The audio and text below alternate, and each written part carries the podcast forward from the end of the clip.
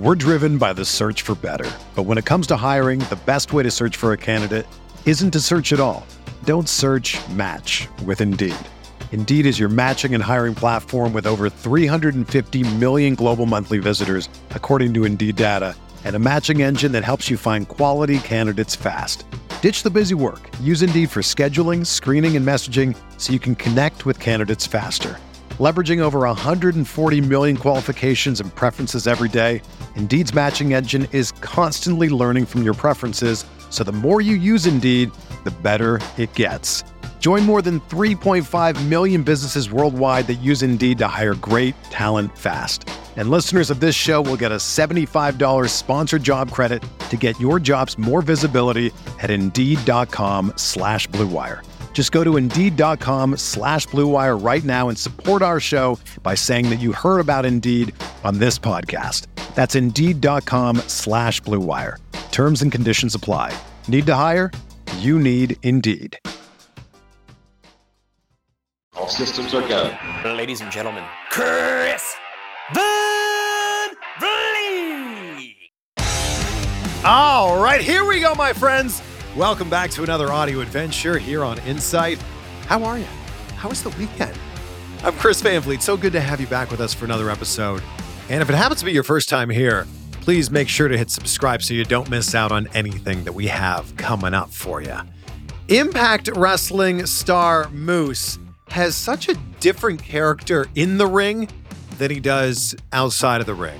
And it was so great to be able to dive deep into his story about him growing up in a rough neighborhood, then getting a scholarship to Syracuse University to play football, then getting drafted in the fifth round to the NFL, then playing seven seasons in the league before finally leaving to pursue his real dream of becoming a pro wrestler. It's, a, it's an amazing story that I'm sure is going to inspire you.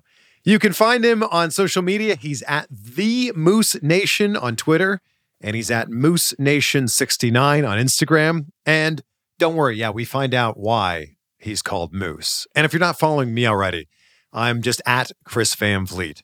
Nelly Fresh 1994 is our fan of the week.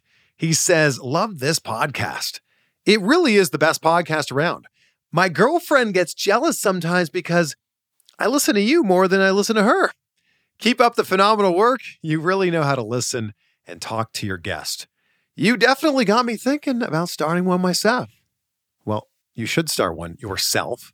Nelly Fresh, thank you so much for taking the time to leave a review. And I always say this instead of like talking about starting a podcast, instead of dreaming about it, instead of like spending weeks and weeks and weeks figuring out the right name and the right equipment, just start.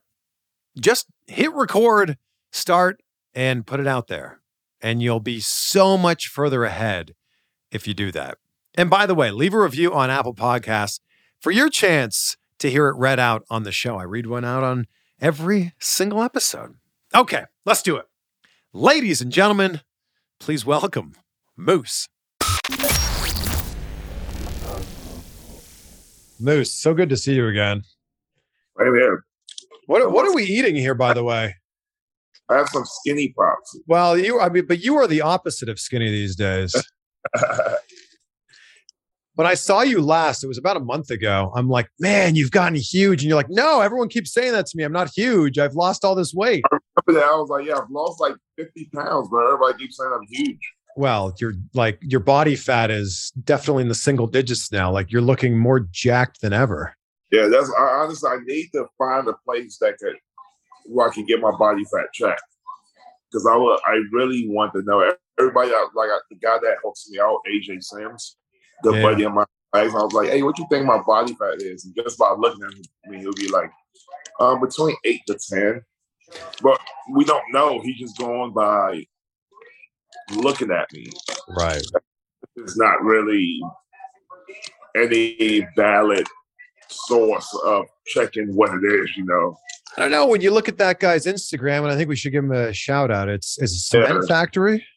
Shout out to Cement Factory, AJ Sims, because without him, I, I wouldn't look and be where I am now, right now. And So- I mean, all of the guys that he's gotten into incredible shape. We're talking like EC3 and Drake Maverick and uh, Jaxson Ryker, Apollo Ciampa. Crews. Crews, yeah. I mean, yeah, he knows his stuff, man. He he literally knows his stuff. I mean, I remember when I first started, and it could get very addictive too, because it's like one of those things like um when you're trying to lose weight or get in shape, like Yeah. a lot of times like it's very, very, very hard because Yeah. of what you what he has you eating. But um the diet he has us on is like you, you eat a lot actually. It's like obviously you're not eating a burger and fries and pizza and all that.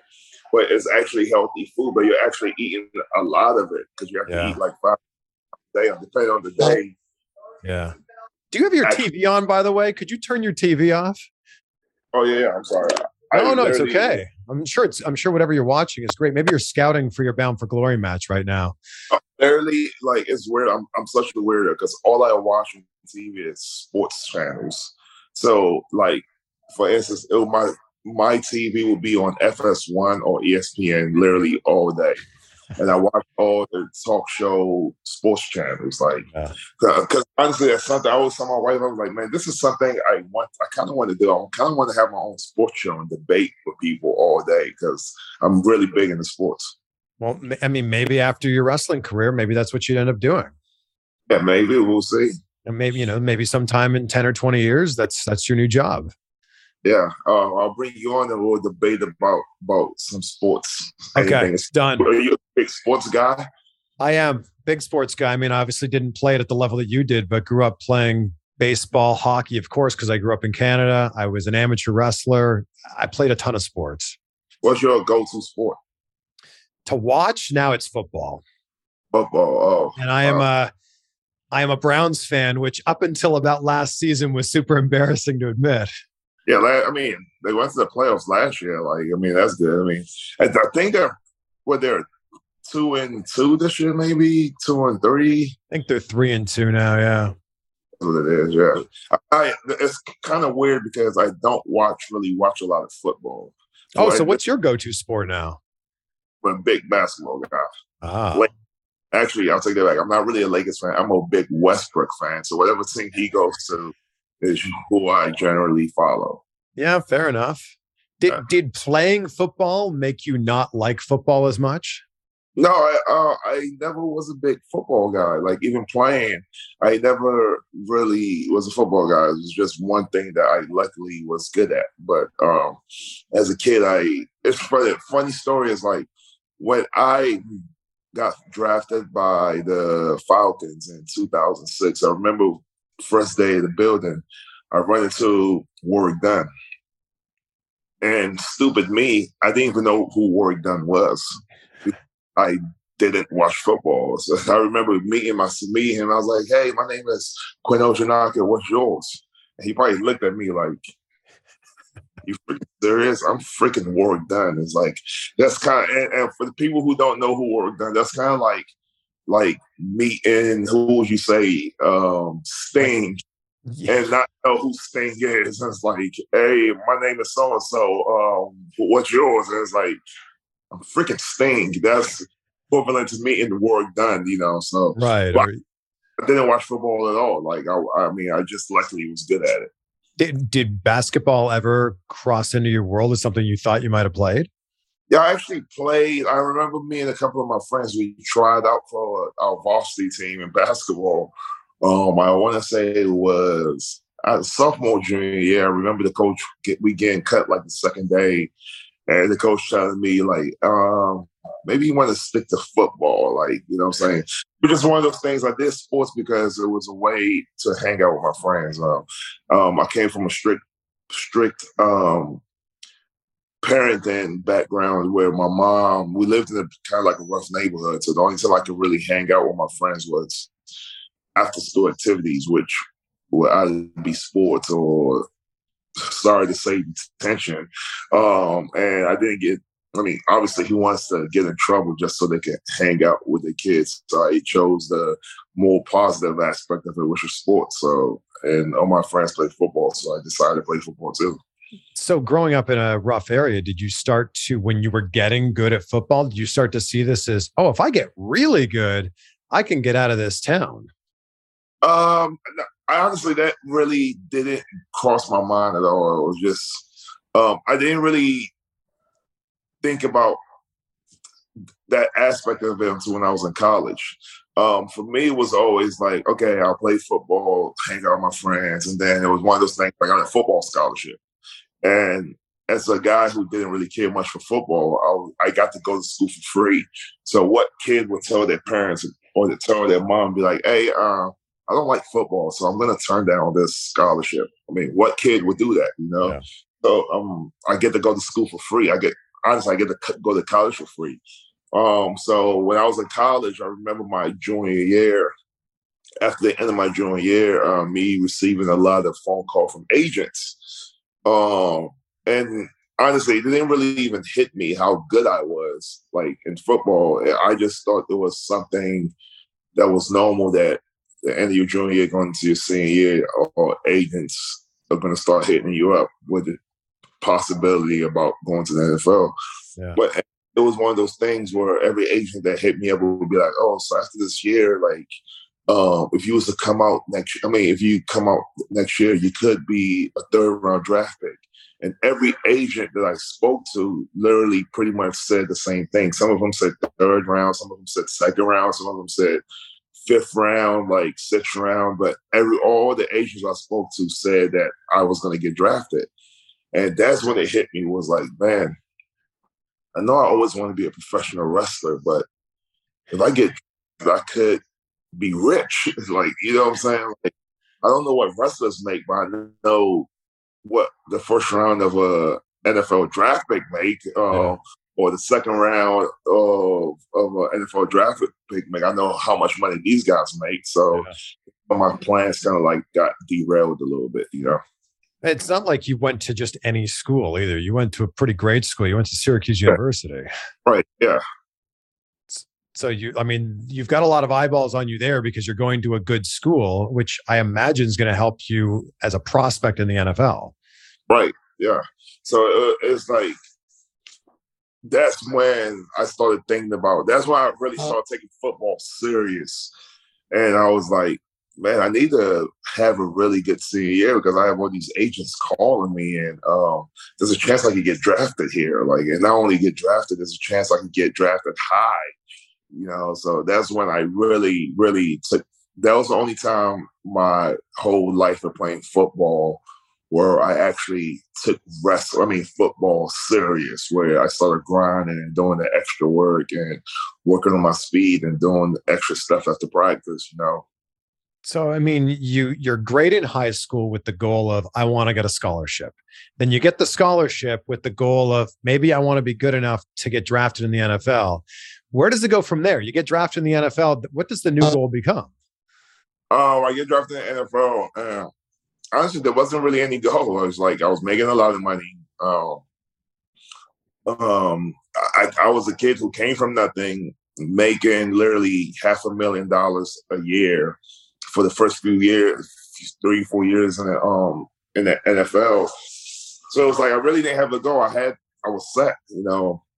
I'll be honest, I wasn't really thinking about when am I gonna enter this wrestling journey because to me, it was all about how much money can I make at this level. Like I get to buy things I, I only dream of having as a kid, um, different cars and different clothes and different jewelry and buy big houses. And it's like, so life was great. Yeah. But it comes to a time when you're making all this money, but you're really not happy with what you're doing. You know what I'm saying? So, um, and that, that after I left Atlanta, after I got traded away from Atlanta, that's when it kind of struck where I was like, okay, I've, I've made a sh- oh, crap load of money. Um, I have all this jewelry. I have all these clothes. I have all these shoes. I have all these cars. I'm really not really happy because football is not what I set out to do. You know what I'm saying? Like, it's like right now I'm pretty much living a lie because I'm not happy with what I'm doing. I'm just happy with what what I'm doing right now, like the money it's giving me. Yeah. So it, it got to a point where after uh, my seventh year, I was like, you know, I have to give. It, it, was one of those things when you're not happy doing something, it definitely shows. Mm. Um, the way you play, you know, my my play started going down. I started playing really bad, and was one of those things where I was so stressed out. I wasn't pl- playing too well. Um, and, but I didn't care, you know? Because it's like I didn't really enjoy what I was doing. So I didn't care how bad I was playing um because the paycheck was still coming, but still I didn't want to do it. I, I didn't know when would be a good time to to let it go to start to start this journey of what I really want to do. So um, long story short, I got released in 2012, about November, December 2012, and had an opportunity to go play for other teams, but I turned it all down to, to start this journey of pro wrestling. And the crazy thing about starting your journey in pro wrestling is now you've got to start at the bottom. Right. Yeah. So it's like yeah, you go from I remember the last paycheck I got from the Rams because we get paid every Tuesday, I believe, either Tuesday or Wednesday, every Wednesday, Okay. every I remember the last paycheck I got before I got released was like sixty thousand dollars. Um, and that's after taxes. So it's like I got paid sixty grand after taxes. and I remember the first match I ever got paid for in professional wrestling was like twenty five bucks. So I go from making sixty thousand dollars a week to twenty five dollars. so it's like but it didn't really matter because it was like I loved what I was doing. It was like, Yeah. and that's what I'm just saying. The first time I got paid, I did a bunch of shows for free that I just had to drive up, and as long as I drove up, and they would give me a spot on the card. But the first time I actually got paid was twenty five dollars. So those other shows were actually costing you money. yeah, it was actually costing me not only money but time because like I remember I drove one time I did a I did a show in Dreamwave. Um, I think it was Dreamwave in Chicago, Illinois. And I remember I forgot the guy's name. He told me as long as I would get there, he would give me a spot on the show. So I drove and I had the money to to buy my own flight to fly to Chicago and or LaSalle, wherever the heck it was in Chicago. But to me, I was like, you know what? This is what wrestlers do. So I kind of want to to do what wrestlers do. So I, Yeah. I bought. Uh, I remember a month before that, I bought uh, um, another electric, a hybrid car, a tiny hybrid car. Paid for it cash. I think it was like eighteen thousand dollars. Paid for it cash because it was great on mileage. And this was going to be my road trip car. So I remember I took this car and I drove. At the time I was living in Atlanta, I drove 12 hours to Dream to LaSalle, Illinois, wrestled in Dreamwave. I forget who my opponent was um, that night. And I was so stoked. The guy did give me a hotel because obviously it was a 12 hour drive. He got me a hotel, but I was so stoked that I actually wrestled in this hot show. And at the time, Dreamwave was a real hot promotion. Uh, probably had like three, four hundred people there in a small building, and it was actually hot. You know what I'm saying? So I was really excited. I, I still had the momentum from wrestling this match. I was like, you know what? I'm not going to take the whole time. I'm just going to drive back. so I drove back. So I drove 12, 12 hours, wrestled 12 minutes maybe. And after the match, drove 12 hours home. You know what I'm saying? Which in my mind, I'm thinking, I was like, what the hell was I think was I thinking about? Like, I drove 24 hours just to wrestle for free for 12 minutes. like, Where did the real love for pro wrestling and wanting to be a pro wrestler begin? um, as a kid, I mean, just like with everybody, as a kid, um, I, as a kid, I was a huge wrestling fan. Like, uh, I, I watched everything, like WWE, WW, um, WCW, ECW. I watched everything. Um, everything that was in TV. I'm not gonna lie, I didn't know as a kid. I didn't know there was such things as um, like New Japan and um, other wrestling companies or indie companies. I didn't know that was a thing. I was just into the big three that was on TV, which at the time was WWE for the longest, and then WCW came around, and then ACW came around later. So, yeah. And then when did you decide? All right, I'm gonna. Did you choose football over wrestling simply because it was the free education and then a chance to make some money? Yeah, pretty much. That was it. 100% it. And was there any point during your NFL career where you were like, maybe this wrestling thing is never going to happen. Um, honestly, I didn't really think about that when I was playing football. Um, I didn't really think about when am I going to start wrestling. I was just enjoying the money I was making. Um, I still did watch wrestling righteously every time it came on. In fact, it got to the point where I, I had enough money where I made it like uh kind of like a routine where me and some of my friends or um, from high school who um, who loved wrestling as much as I did would fly to wherever the WrestleMania site is, and we'll get a hotel, we'll make a weekend out of it, and then we'll go to WrestleMania. So I did every year. I did that. There is no. I was NFL. WrestleMania always lined up during the off season. Right. So I I could do it. You know what I'm saying? I actually could do it. I, I wasn't missing anything because it was April and April was the off season because the Super Bowl was what February. So yeah. we didn't have to get back to work until late May to start OTAs or whatever. So every year it was like a thing with me and three, four of the guys, buddies, teammates would fly to wherever WrestleMania was. And there's no better image than a man the size of you petting a cat right now. Who is who's that cat that was just here? What's their what's his or her name? Penelope. We call her Pete. And then we've got a is this a dog right next to you? Yeah, there's a dog. and we got a moose. So we got we got all these animals here. When when did what was the first time that someone called you Moose? Um, Michael Vick actually gave me gave me the name my rookie year, so it, it stems from all the way from my rookie year when I was in Atlanta. So Michael Vick gave it to you just because of the way that you played?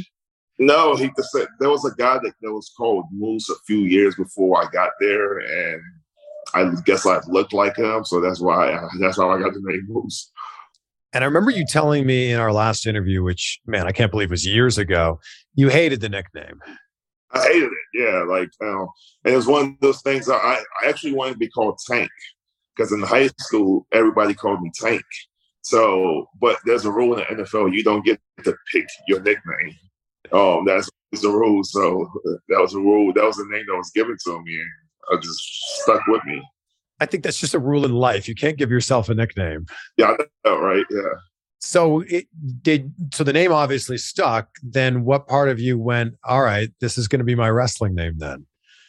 Um, it was just in when I was in training. Um, with Mr. Hughes because um, we would do this Thursday night free show for the fans, and um, that's when you would train for a while, and if he thought you was good enough, he will book you on the free Thursday night shows at the same school.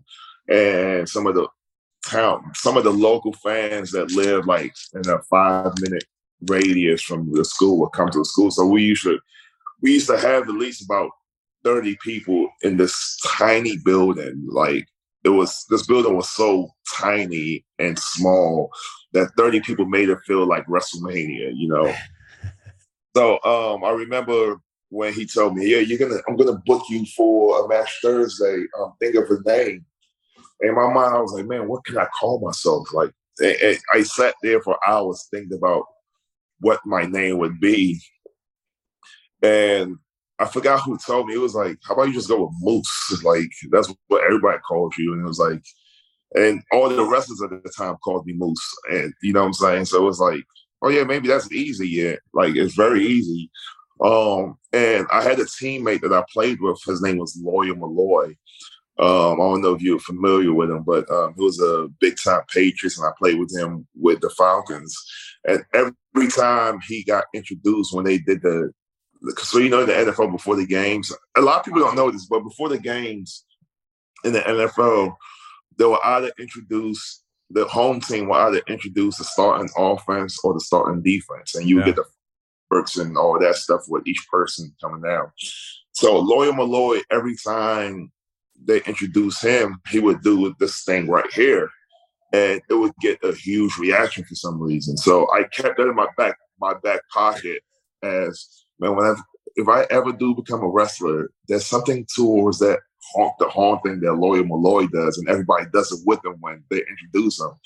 So at that moment, that when I was thinking about what I was gonna do for an entrance, I was like, maybe if I said Moose and did this as I said Moose, maybe the people would do it. So um, I had a buddy at the time. He was uh he made music, and I told him I was like, "Hey, um, can you make me an entrance music, an entrance song? I have a, a match at my school, and I need an entrance music for it." And he was like, "So what do you want?" And I was like, "I just wanted to say Moose the whole time."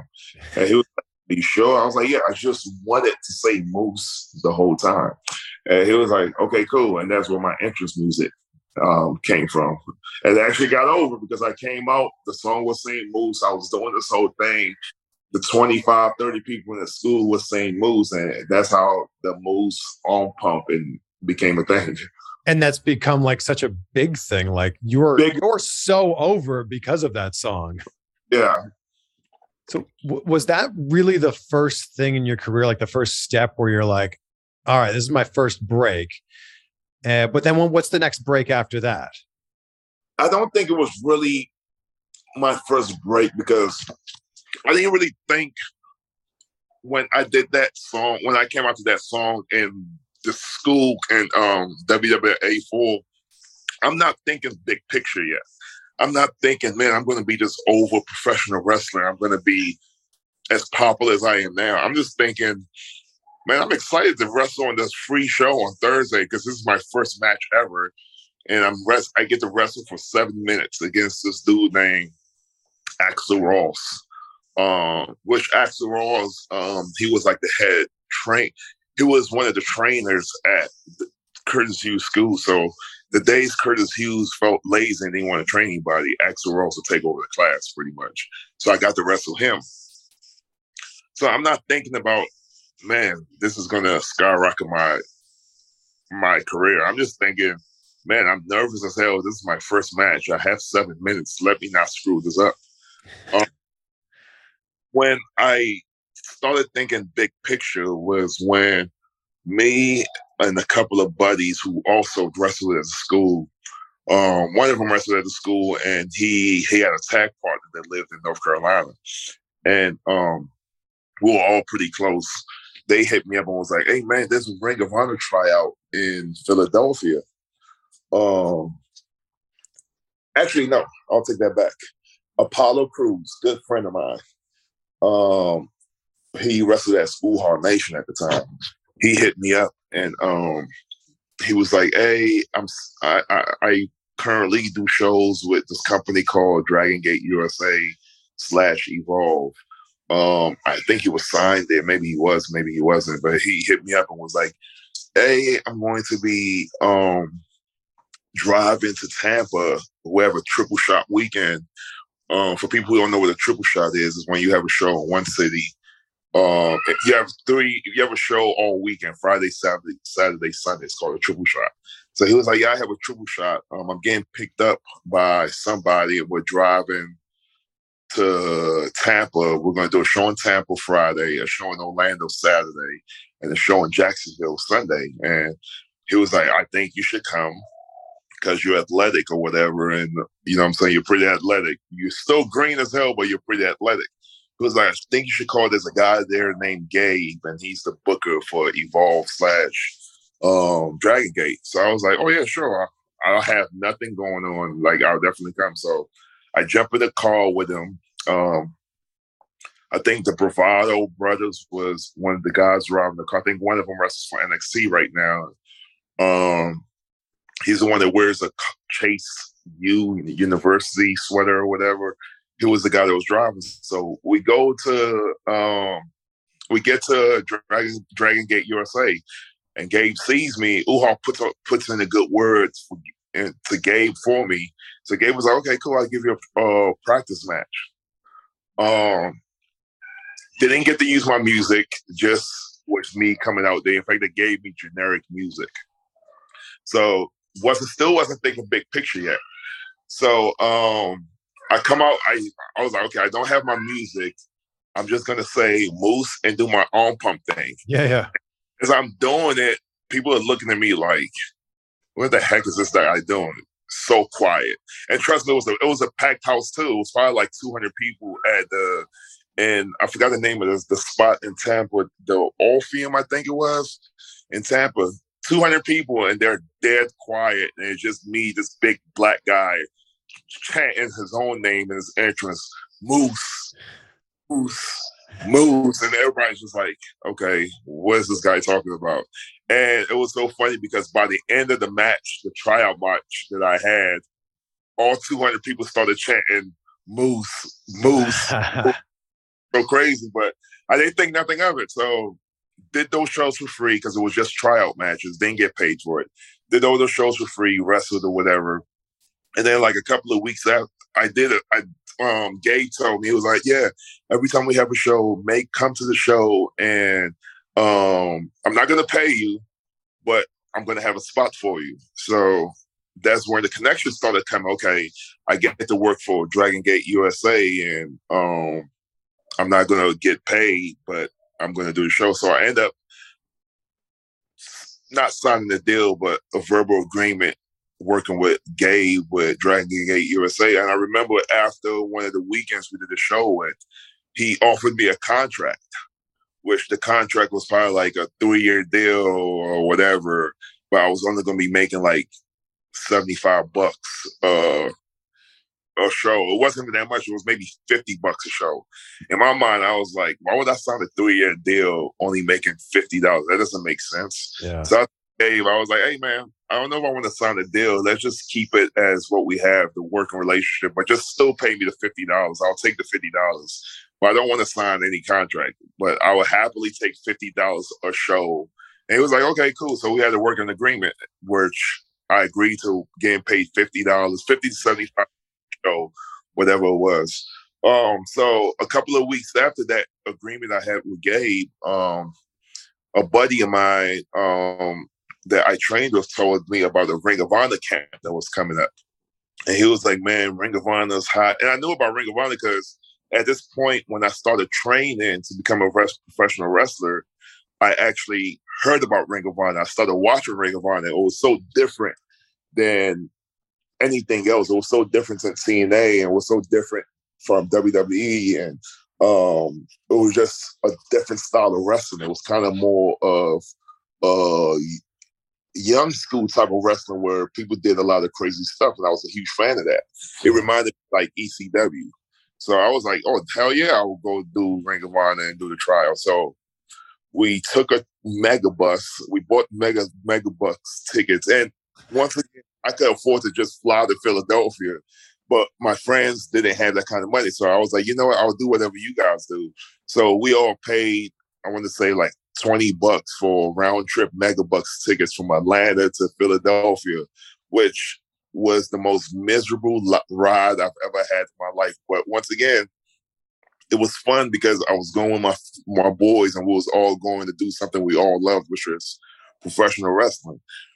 So I remember we doing the tryout, um, and at the end of the tryout, what Ring of Honor typically do, they'll pick a few guys and they'll have have them have um, practice matches. So I had a practice match with this guy named um, Wild Man Kong. Oh, I think that was his name, or Kongo Kong, or whatever it is. I remember Jay Lethal being there, and the Briscoe brothers, um, Truth Martini, um, Hunter was there, and I remember doing this match, everybody just popping and going crazy, and, and all these guys I just mentioned, all these legends in my eyes, just met, met guys I see on TV and I was a big fan of, especially Jay Lethal, which I was a huge fan of Jay Lethal because of his stuff in TNA, you know what I'm saying? With the whole classic war off with Ric Flair. So I was a big yeah. mark Jay Lethal, and I'm seeing him, he's going crazy over my match with Wild Man Kongo or whatever. So after the match, they pulled me to the room. That was like, "Hey, look, man, you freaking killed it. Um, we don't have any spots to sign you right now, but man, if you come to our show, if you find a way to make it to our show, we'll definitely give you a dark match and we'll have something. We'll try to get something for you. So I was like, oh man, this is, I have a chance to possibly work for Ring of Honor. So I made it a thing to go online, find their schedule of all the shows that they have, print it out, And at this point, I was like, okay, I have enough money to fly myself to whatever shows they're at. So whatever shows that that the the ticket wasn't too expensive, I would buy a flight, buy a hotel room, go to the show, help out with the ring, help out with picking some of the boys up, um, help out with like picking up Steen and Adam Cole and all these guys from the airport, do whatever I can. And every time they paid me back by putting giving me a dark match.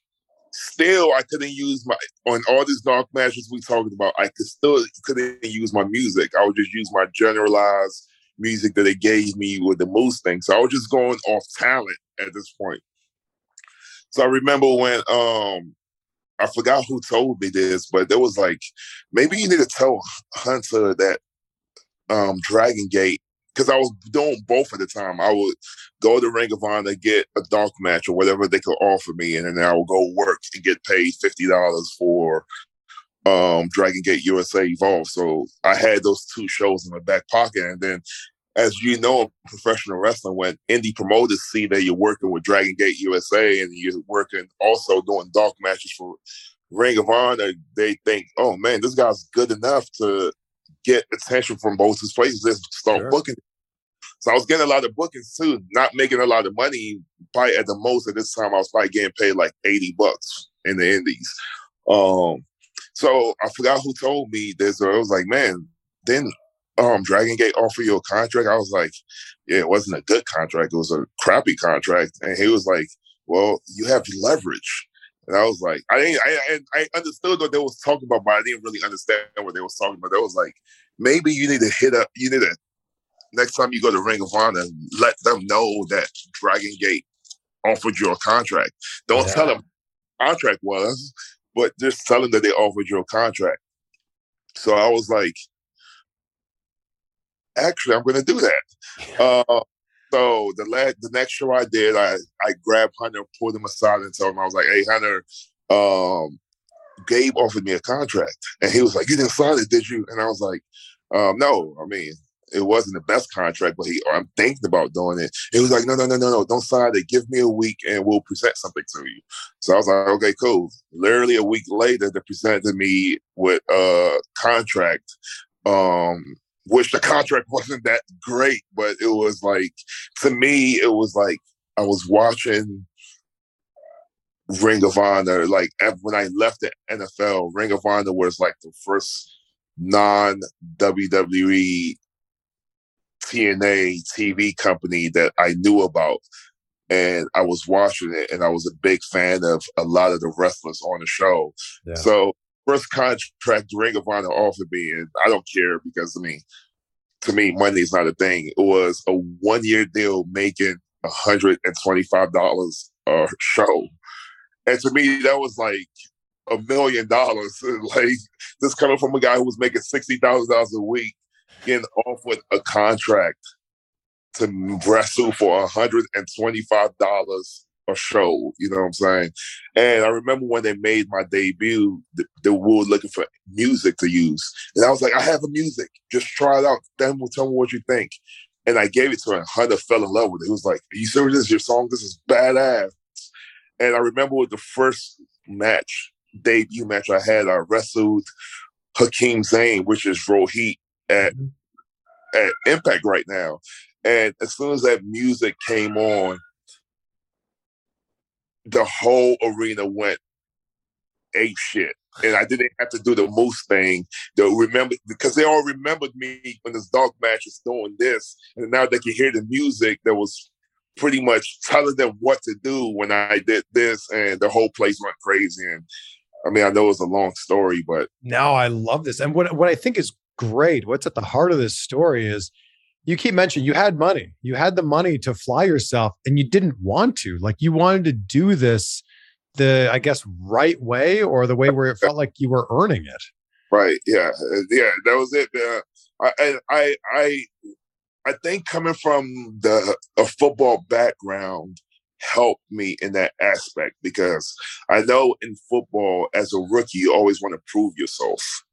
And I knew if I didn't do it the right way and with wrestling, everybody I was gonna have that stigma that oh he only went came this far because he's an ex football player.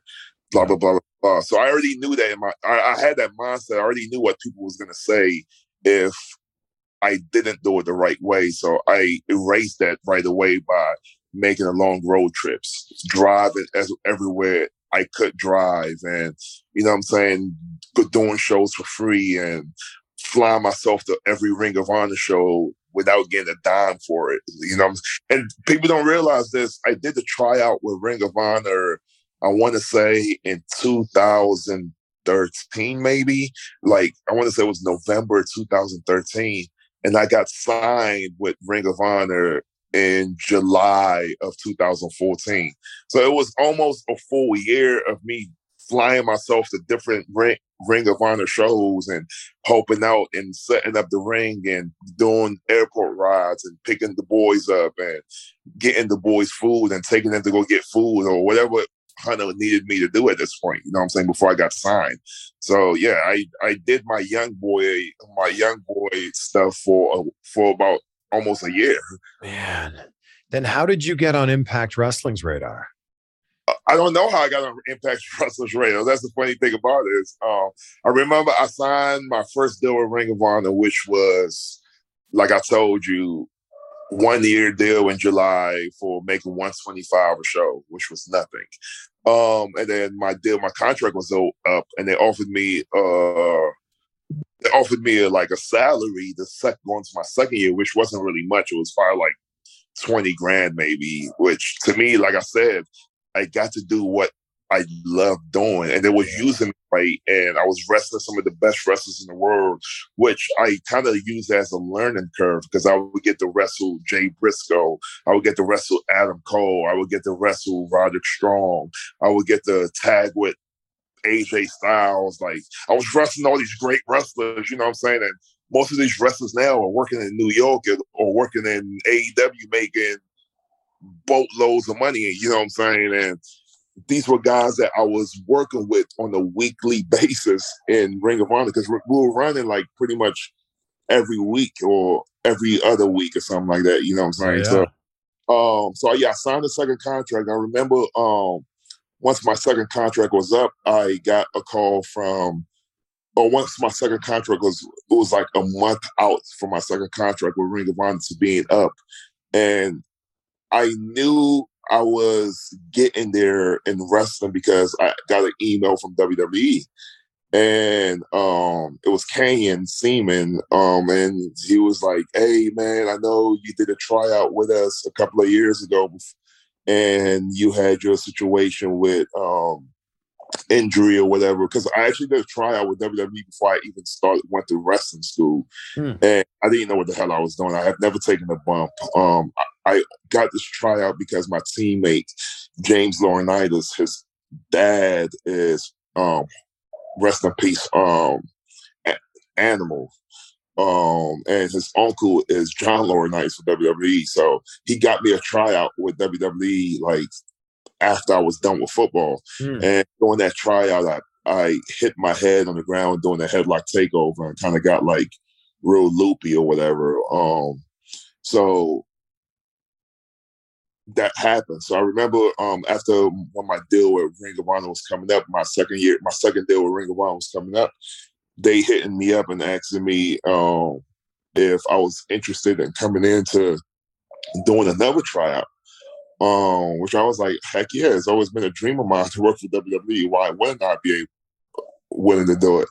So I remember doing the tryout and they told telling me that, hey man, like we really like you, but the only thing we have to offer you is a spot on tough enough, I believe it was. And for me, I was in a position where Moose was a household. I, at least I felt like Moose was a household name, or Moose was getting to be a household name that I wouldn't want to stop everything that I've built in Moose, which it wasn't much because we're only we're talking about Ring of Honor here. It's not like I was in New Japan or like Impact Wrestling at the point at the time. And it was like so I didn't want to start afresh with doing tough enough and going in there as probably I don't know if they give you a fake name or that you get to use your real name. I don't know how that works, but probably just be Quinn. Yeah. yeah. I didn't want to do that. So I was like, nah, I think I would just um, stick with what I was doing. And I after that, I remember once my deal was coming up, I remember, um, well, it was maybe a week before my deal was, and I was set to sign back with Ring of Honor. And um, I forgot the guy who was working with Impact Wrestling at the time. I can't think what his name is. Um, it wasn't Biggs. It was, um, yeah, I think it was. I think it was John Gaburick. I remember him hitting me up and was like, "Hey, we want to bring you in, and we'll pay you this much money if you come in." And to me, I was like, "Are you serious?" Because it was like four, five times more than what impact, like three times more than what Impact offered me for my third contract. So I was like, Impact Wrestling is awesome because I remember watching all these epic matches with. Oh, there's so much history it, there. Yeah, it was TNA at the time. It wasn't. We hadn't switched over to TNA to Impact Wrestling yet. It was still TNA, and I remember watching all these great matches with TNA. And um, to me, I, I really only looked at Ring of Honor as like, uh, and I'm I'm not trying. I don't mean this by any disrespect. At that point, I only saw Ring of Honor as a big name indie that happened to be on TV. But I saw TNA as an actual wrestling company, you know what I'm saying? Because of all the history it had. I mean, at one point they had Hogan, they had um Sting. There was your Sting was there, Kurt yeah. Angle was there. Like so to me, this was my chance to, okay, it's time to go play with the big boys. You know what I'm saying? I, have learned, Ring of Honor has taught me what I think I, I need, yeah. but now I have to actually take that next step. And so I came, I joined and joined TNA, which is now Impact Wrestling. Well, and now you're one of the big boys there. Like you can't think of Impact Wrestling now without thinking about Moose. Yeah, I mean, it's, and that's one thing I pride myself. Man. Um, I, I, I worked so hard to to make that a thing, you know. And um, people ask me why did I sign back with Impact Wrestling, um, and it's like it's easy because um, I want to show people that um, that WWE is not the end all be all. Like, yeah, if you want, if you care, if all you do is care about making a tons of money, then go there. You um, it's most times it's said that you're probably not going to be happy there. Um, but everybody has a different experience. But um, but there's a lot of things I've set aside at Impact that I and goals I've set aside to kind of hit that I haven't really hit yet. And I want to be one of the guys that in two years from now, when Impact is up here, they could be like Moose help Impact get up there. Mm-hmm. Eric Young, Eddie Edwards, Josh Alexander, um, Deonna Purrazzo, all these guys that we have in our roster now busting their ass help Impact get to the stage it is yet. Because I don't think we're there yet. Uh, like I don't think we're nowhere there. But I do think in a couple of years we're going to be up there where we used to be ten years ago when it was TNA. Yes. We're driven by the search for better, but when it comes to hiring, the best way to search for a candidate isn't to search at all. Don't search. Match with Indeed. Indeed is your matching and hiring platform with over 350 million global monthly visitors, according to Indeed data, and a matching engine that helps you find quality candidates fast. Ditch the busy work. Use Indeed for scheduling, screening, and messaging so you can connect with candidates faster. Leveraging over 140 million qualifications and preferences every day, Indeed's matching engine is constantly learning from your preferences, so the more you use Indeed, the better it gets. Join more than 3.5 million businesses worldwide that use Indeed to hire great talent fast. And listeners of this show will get a $75 sponsored job credit to get your jobs more visibility at Indeed.com slash BlueWire. Just go to Indeed.com slash BlueWire right now and support our show by saying that you heard about Indeed on this podcast. That's Indeed.com slash BlueWire. Terms and conditions apply. Need to hire? You need Indeed. Everyone is talking about magnesium. It's all you hear about. But why? What do we know about magnesium? Well, magnesium is the number one mineral that 75% of Americans are deficient in. If you are a woman over 35, magnesium will help you rediscover balance, energy, and vitality. Magnesium supports more than 300 enzymatic reactions in your body, including those involved in hormonal balance. From functional medicine doctors to mental well being and female hormone experts, we all know that magnesium is the one mineral to improve all aspects of well being and health. But which one? Magnesium Breakthrough from Bioptimizers, the trusted choice recommended by leading experts with seven best absorbed forms of magnesium to ensure your body receives the support it needs for overall well being. Go to bioptimizers.com slash balance today and use code BALANCE10 for 10% off. Support your journey to wellness at B-I-O-P-T-I-M-I-Z-E-R-S dot com forward slash balance. Magnesium Breakthrough from Bioptimizers, your foundation to optimal health and vitality. I, I love when you brought back the TNA World Championship. Yeah. Because I've been a I've been a TNA fan and Impact fan pretty much since the beginning. So bringing that belt back was like such a big nostalgia factor for me. Was that your idea to bring that back? Um, I wish I could take credit for that, but no. Uh, we do have a writing team, uh, a great writing team as as well with Jimmy Jacobs and Robert Evans and um, Tommy Dreamer and Scott D'Amore that pretty much write the whole show. And it, it was pretty much an idea. When they presented it to me, I loved it. I thought it was a, a great idea because it took me back to when um, Ric Flair went back to WWE and he had the NWA title and he was telling people that he's a real world champion and people was like, look at that and what the hell is that title you have on your waist? You didn't win that here. So it kind of gave me that same vibe where Yeah. like I'm the Ric Flair and I'm bringing this title back and even though this title is a real title, I actually never won it. I just saw it in the office and picked it up and me being a dick dickhead.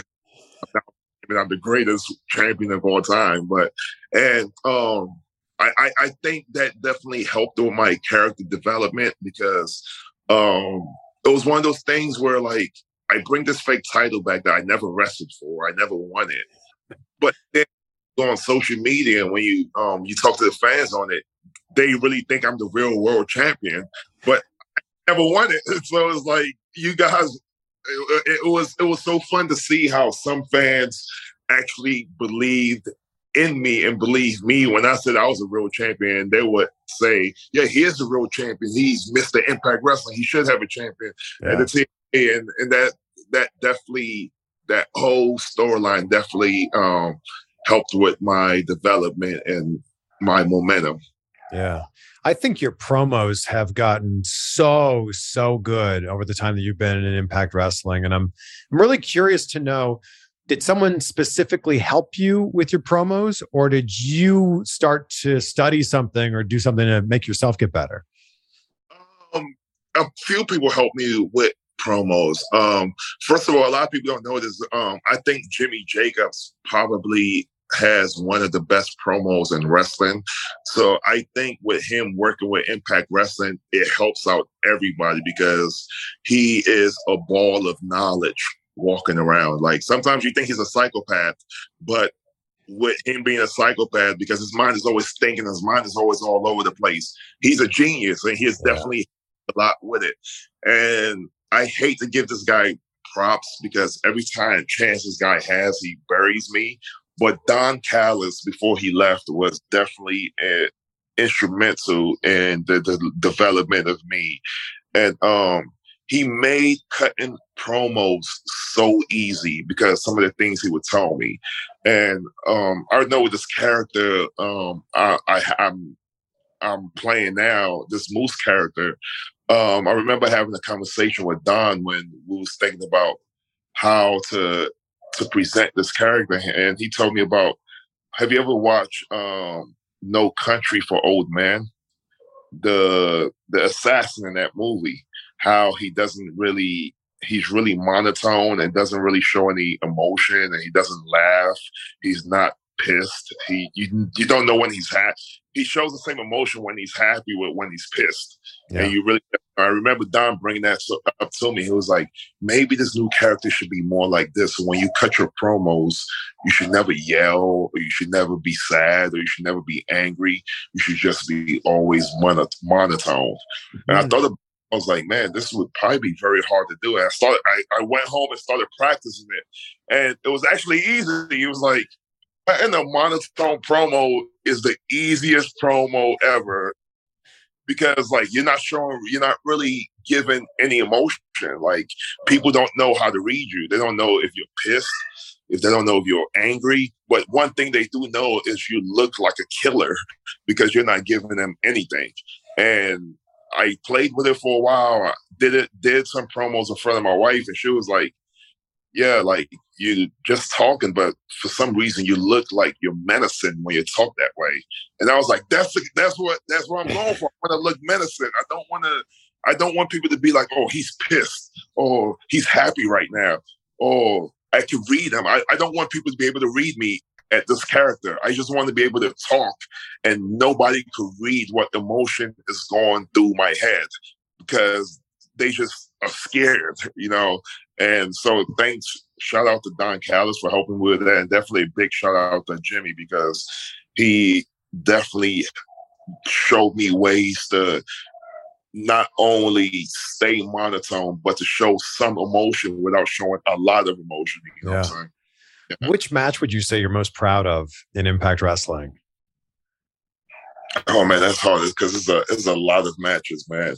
Um, I'll tell you a few that okay. I, I can't tell you what match I'm most proud of because there's so many matches, and sometimes it might not be that long 30 minute match that you would pick. It could be like a five six minute match that I did something different, or I I, I did something that um I've had issues with, and I actually fixed it. So, uh, so to answer that question, what match am I most proud of is kind of hard, but I do know one feud, a feud um, that I'm very proud of. I would say it's two of them. Um, my long year feud with Eddie Edwards, um, that definitely brought out a side of me and uh, with wrestling that I think that was a match that made me understand what wrestling really is. Coming from a guy who used to be a spot monkey and just wanted to do cool stuff and do cool flips and do all these cool things and think about what spots should we do and what spots um what spots w- could we do that would be cool and that feud with eddie taught me more about being a storyteller mm. about story to tell instead of what spots to run. You know what I'm saying? Um, and uh, so that was definitely very instrumental um, in my develop development. And somebody else just recently my mini feud with Chris Sabin. Um, that because Chris Sabin, I think he's uh, somebody actually asked me this question in a podcast I did earlier. If you was to pick a Mount Rushmore for Impact Wrestling, who would it be? And oh, now we need to hear this. Oh, oh, uh, we'll get into that right okay. after I say this. So they asked me that question, and I was like, man, um, Chris Sabin has to be in there because he, he's such a, a underrated wrestler that people don't give him the credit that he deserves because he's one of the best wrestlers in the world, but he's so quiet and so humble and doesn't put himself out there that fans don't don't put his name in the list because he's not so outspoken. You know what I'm saying? But yeah, my my feud with him definitely helped because um, he taught me a lot of things um, that I still use to this day after our feud with him. You know what I'm saying? But yeah, um, somebody asked me this question about if I was to name my Impact Mount Rushmore, who would be? So is it? this a TNA slash Impact Wrestling Mount Rushmore? Yeah, uh, I mean, okay company is still is TNA. Is that it's always going to be known as TNA. You can't you can't say Impact Wrestling and just forget about TNA because the company yeah. for TNA. Um, and it was hard. It was it was hard because my I I picked my original four, and then I kind of switched it, but I didn't. So my original four was Asia. Cause okay, so there's the thing. When I'm picking my Mount Rushmore, I'm not gonna pick people who made them name made their names somewhere else. So with that being said, Jeff Jarrett, even though he created a company with his own money and probably should be in the Mount Rushmore, um, I'm not gonna pick him because yeah. he made himself in another company. He didn't make himself at TNA. You know what I'm saying? He was already a superstar in WWE and WCW and then yeah. created but he should be Oh, I mean, obviously he should be number one because without him, it wouldn't be a TNA. Right. Uh, But that was for me. My standpoint was I'm not going to pick anybody that made a name outside of TNA. So that removes. Okay. Oh man, I'm so curious who's on this. Yeah. That removes Jeff Jarrett. That removes Kurt Angle. It moves Removes Jeff Hardy. Matt Hardy. Hardy, all the Hardy. So I was going to only name guys who made themselves in TNA. Okay. That removed Joe, um, Samoa Joe as well because Samoa Joe made his name in Ring of Honor. And when he signed to TNA, that's when it was a big deal that TNA signed this guy, Samoa Joe. So he didn't make my.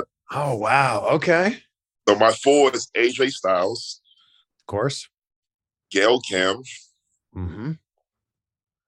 Eric Young, Uh huh. Raven.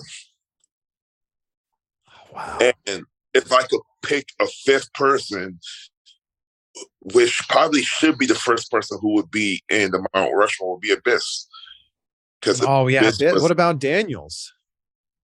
and, uh, and that's an- that's another thing. That's a hard one too. Daniel should 100 percent be in it. Like Kazarian should be 100 percent be in it. But it's like Bobby Roode, EC3, all these guys.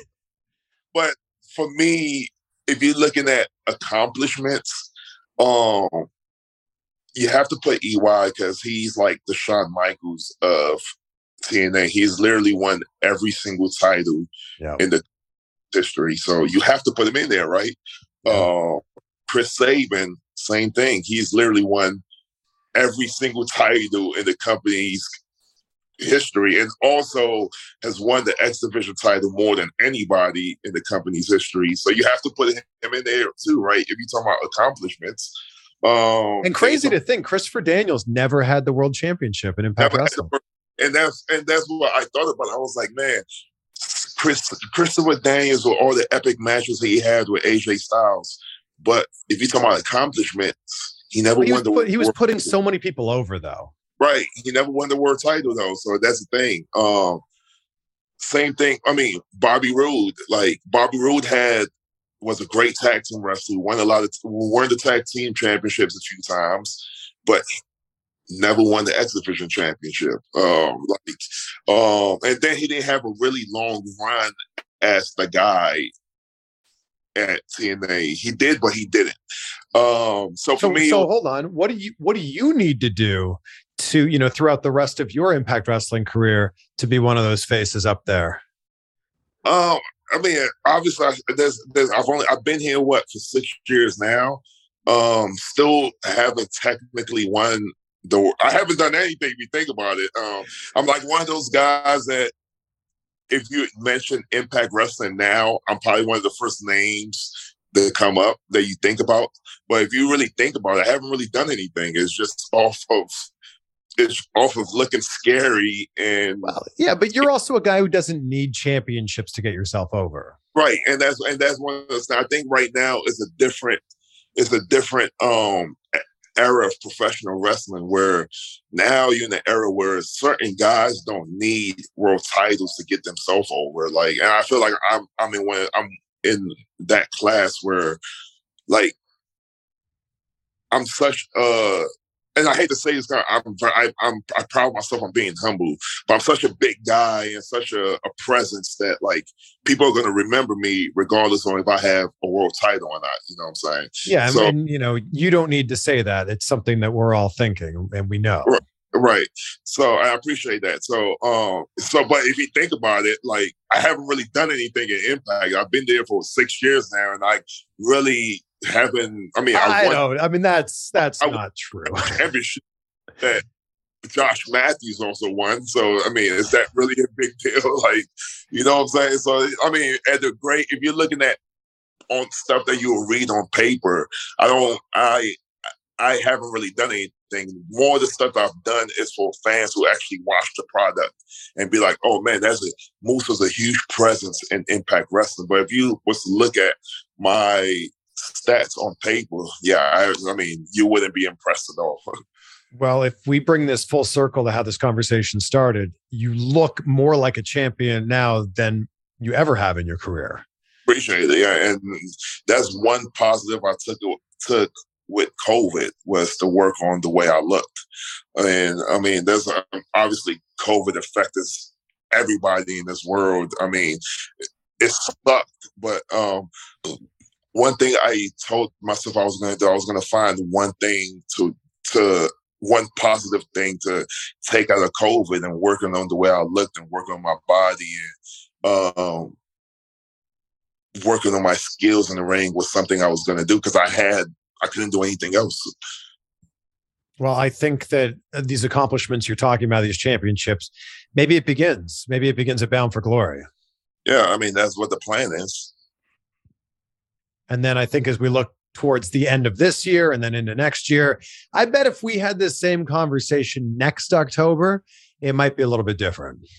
Yeah, I mean, I'm hoping. I mean, my I made a promise when we started back um shows um after COVID in an empty arena, but that I will be world champion by 2021. So um I know Bound for Glory is the last pay per view of the year, and if I don't get it done by Bound for Glory, there's still we still have two more months before the end of the year, three more months before the end of the year to get that goal to fruition. But uh, I mean, I I think Bound for Glory will be a good start. Yeah. To try. I uh I've I've really enjoyed this deep dive into your career and into your life. And I think that a lot of people are going to be really inspired by this, whether their goal is to be a pro football player or a pro wrestler or whatever it is that they're chasing after.